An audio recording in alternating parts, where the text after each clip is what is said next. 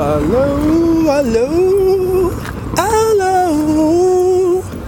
Às vezes eu fico pensando, tipo, se alguém na rua em algum momento é, não está esperando e aí a pessoa passa do meu lado e aí eu tô fazendo essas marmotas de alô, alô, neto de quem? E aí a pessoa vai ficar tipo. E aí eu vou ficar. E aí vai ser constrangedor. Mas o que não é constrangedor nessa vida, né? Ai ai. Estou cansadito. Estou indo para o meu lugar favorito. É esses dias eu fiz uma pergunta no Twitter e vou deixar aqui o questionamento para vocês. É, primeiramente, vocês têm um lugar favorito de vocês? Vocês têm um lugar onde vocês é, vão quando estão tristes? Um lugar onde vocês vão quando querem se sentir confortáveis? É, a segunda pergunta é: vocês mostram esses lugares para as pessoas? Vocês levam as pessoas que vocês gostam lá? Vocês dizem para as pessoas que aquele é o seu lugar de conforto? É, eu fiquei reflexivo sobre isso, porque recentemente eu mostrei o meu lugar favorito para uma pessoa e aí alguns tempos depois os acasos da vida me fizeram é, e afastar um pouco dessa pessoa. Pouco não, foi relativamente muito, né? E aí a gente passou um tempo sem se falar e tal. E aí há uns dias atrás a gente voltou a se falar e a gente conversou sobre o tempo que a gente não tava em contato um com o outro, tá ligado?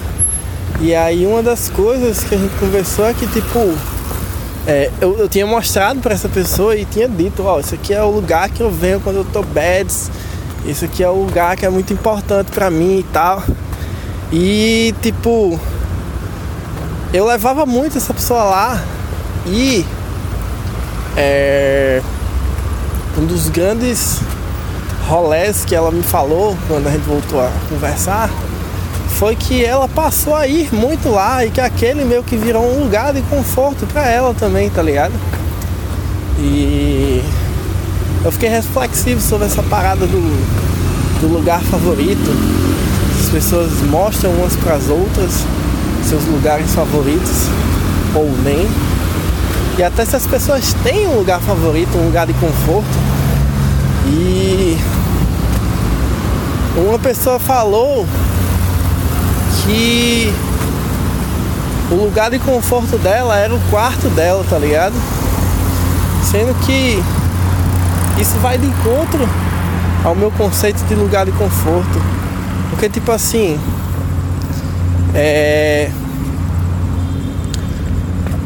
Vamos lá, você tá numa situação que você tá bad da cabeça, tá ligado? Você tá tristonhos, você tá sad girl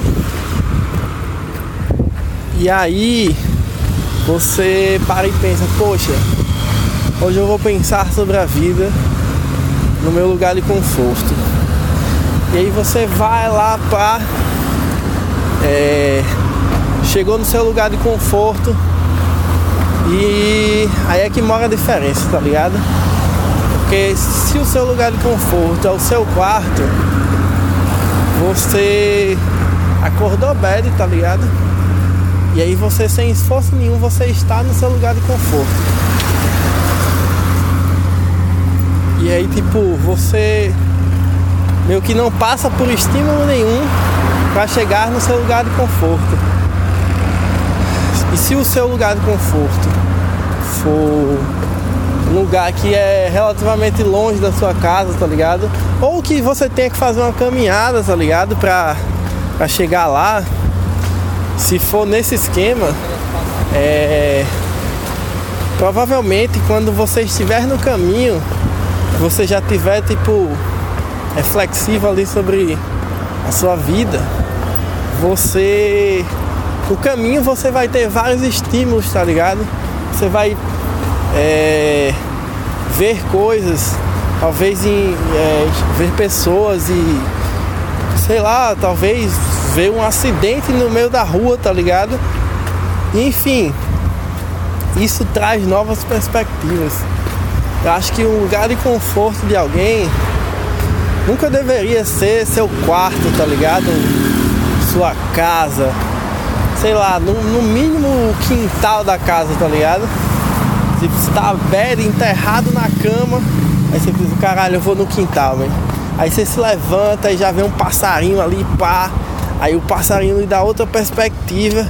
E eu não tô nem dizendo que, tipo, é, é um bagulho que é, você vai pro lugar e aí no caminho você vai ficar feliz e aí você não vai precisar refletir sobre a sua vida de uma maneira, é, digamos, melancólica. Tá? Não é isso. O grande lance é que, tipo, você indo para o lugar, você vai ter perspectivas diferentes e aí, tipo, você pode chegar a conclusões altamente tristes, mas ainda assim diferentes das quais você teria chegado se você tivesse ficado parado no lugar, dentro do seu quarto, deitado na sua cama, tá entendendo? Tipo, você pode tá andando na rua, vou dar um exemplo bem bosta aqui, né? Mas você tá andando na rua e aí você vê um acidente de carro, tá ligado? E uma pessoa morre na sua frente e aí você fica tipo, caralho, pivete, mal da cabeça ali por ter visto a pessoa morrer, mas enfim, você não está lá mofando no seu quarto. Ao mesmo tempo, eu acredito que seja uma parada de tipo isolamento do mundo externo, porque, como diria, eu não lembro se era Sartre que falava isso, grandioso Jean Paul Sartre o Jean Paul Sartre, não sei se vocês sabem, mas é o homem mais feminista de todos os tempos, porque ele simplesmente foi, eu não sei se foi o único, mas foi o companheiro mais duradouro da grandiosa Simone de Beauvoir. Eu não sei se é assim que fala o nome dela, não, porque eu não sei francês. Mas Simone de Beauvoir era uma feminista aí, uma das precursoras do movimento feminista e o Jean Paul Sartre ele foi o, o companheiro mais duradouro assim, eu não sei se foi o único, né? Mas tipo, eu acho que ele era um esquerda macho fuderoso, tá ligado? Pra ter, pra ter ali mantido a relação com ela durante tanto tempo. Talvez ele tenha, tenha sido aí revelado como um escroto em algum momento, mas eu não sei é, não é um assunto que eu me interesso tanto. É, as coisas do Jean Paul Sartre que eu conheço é do, dos romances que ele escreveu, que eu li, muito bons inclusive. A Idade da Razão, Sursi e como é o nome do último? Porra, como é o nome do último, bicho? Porra, não lembro. Mas o último é um dos mais legais. É uma trilogia que ele tem lá. Mas, enfim, esqueci até o que eu tava falando aqui. É, o que, eu tava falando? Sim, sei lá, talvez tenha a ver com, com o fato do, do daquela parada do que o inferno são os outros, né? Tipo, você tá ali se isolando do mundo porque a maior parte dos seus problemas é o fato de você ter que interagir com outras pessoas, né? Então nesse caso faz sentido é, seu lugar de conforto é, ser o seu quarto. Mas eu acho que importante, tá aí, tá aí. Eu acho que a conclusão da, do pensamento é essa. Eu acho importante que você tenha é, um lugar de conforto que seja muito próximo mas ao mesmo tempo você tem um outro lugar de conforto que seja meio distante da sua casa, tá ligado? E aí quando você precisar do lugar de conforto, você vai raciocinar, tipo, man, o que é que eu preciso aqui? eu preciso é, de um lugar de conforto que eu não faça esforço nenhum e não tenha estímulos externos, ou eu preciso de um lugar de conforto aonde eu faça estímulos externos aqui, veja várias coisas antes de chegar nele, pra dar uma areada aqui no meu cérebro, tá ligado? Aí fica vocês aí definir o critério. Aí é ruim você ter um lugar de conforto que seja ali muito simples de você chegar, porque geralmente o nosso corpo ele vai preferir é, a preguiça, tá ligado? O lance de você ficar na preguiça ali e não sair do canto e não fazer nenhum exercício físico, tá ligado? Isso aí foi minha professora da academia que me ensinou. Grande Carla, saudades Carla, faz um tempinho que eu não vou pra academia. Mas é isso que a gente tem, né? Carla me ensinou que o ser humano ele prefere, ele é preguiçoso por natureza. Acho que eu até falei isso aqui no episódio passado. Não sei. É... Mas uma coisa que está me frustrando é que eu tenho gravado conteúdos, mas eu não estou conseguindo é... postar eles, tá ligado? Eu não estou conseguindo publicar eles pelo aplicativo. Eu não sei exatamente o que é. É porque eu tento upar no aplicativo e aí ele upa o arquivo completo, tipo de 0 a 100%. Só que quando ele chega em 100% ele é, diz que não foi possível importar o bagulho. Sendo que, sei lá, não entendi. Aí eu quero tentar fazer no computador qualquer dia desse aí.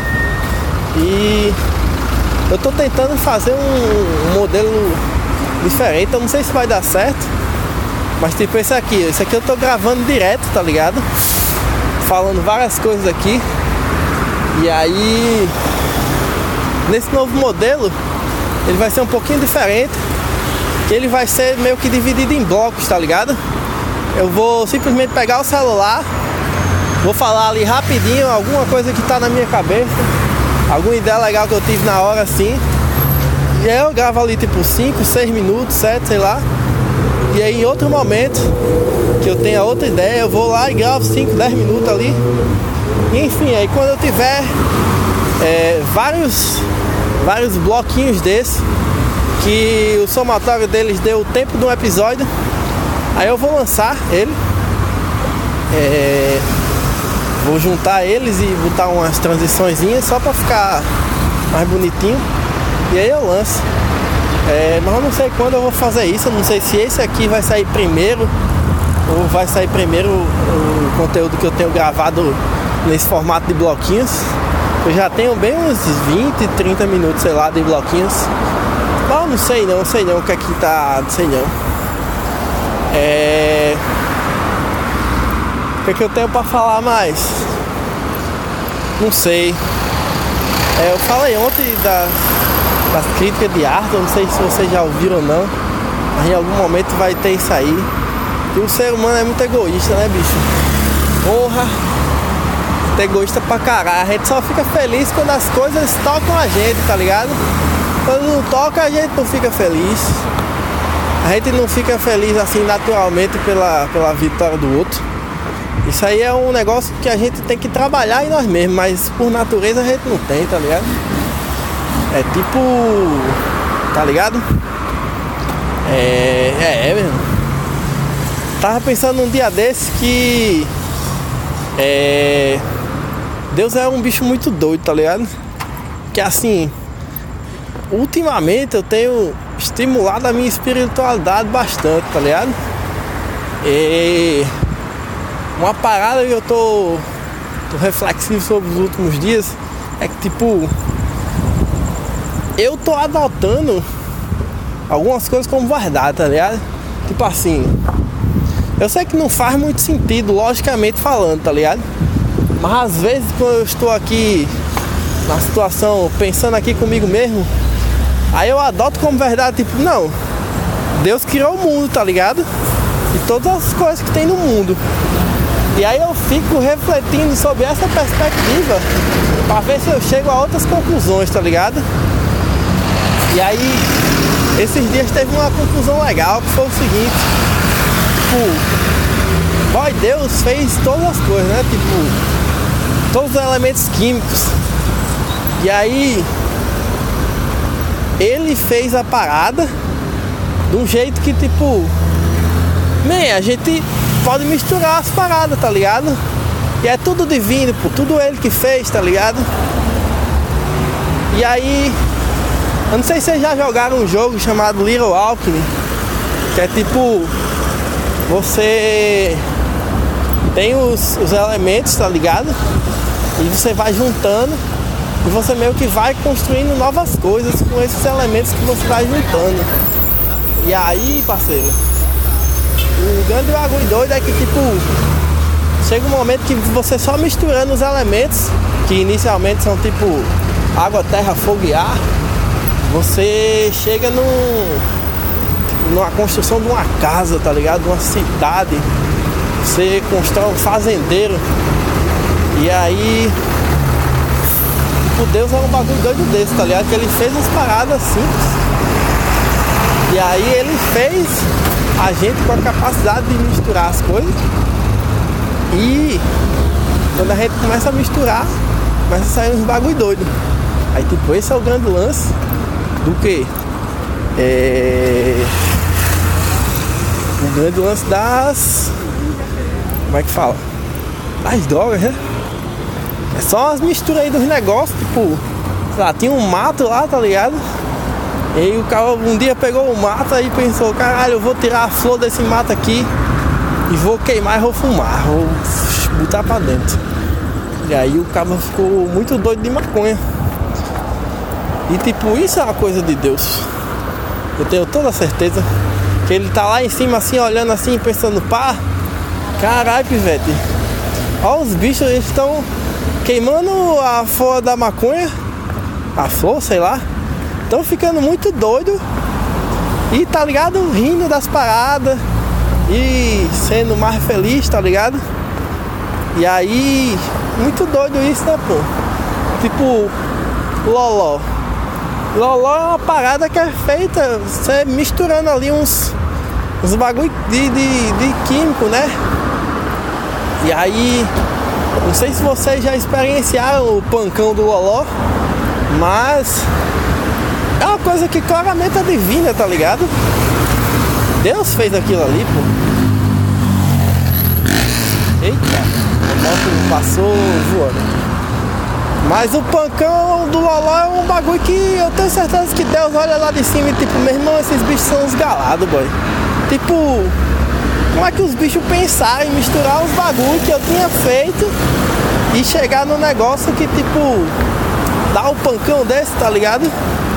Dou valor demais a esses bichos. Eu acho que é isso que, que Deus deve pensar, né? Mas não sei também. Vai que ele é um, um cabo muito egoísta e ele queria ter pensado em todas as, as combinações possíveis. E aí agora a gente tá pensando nas combinações possíveis que ele nunca pensou.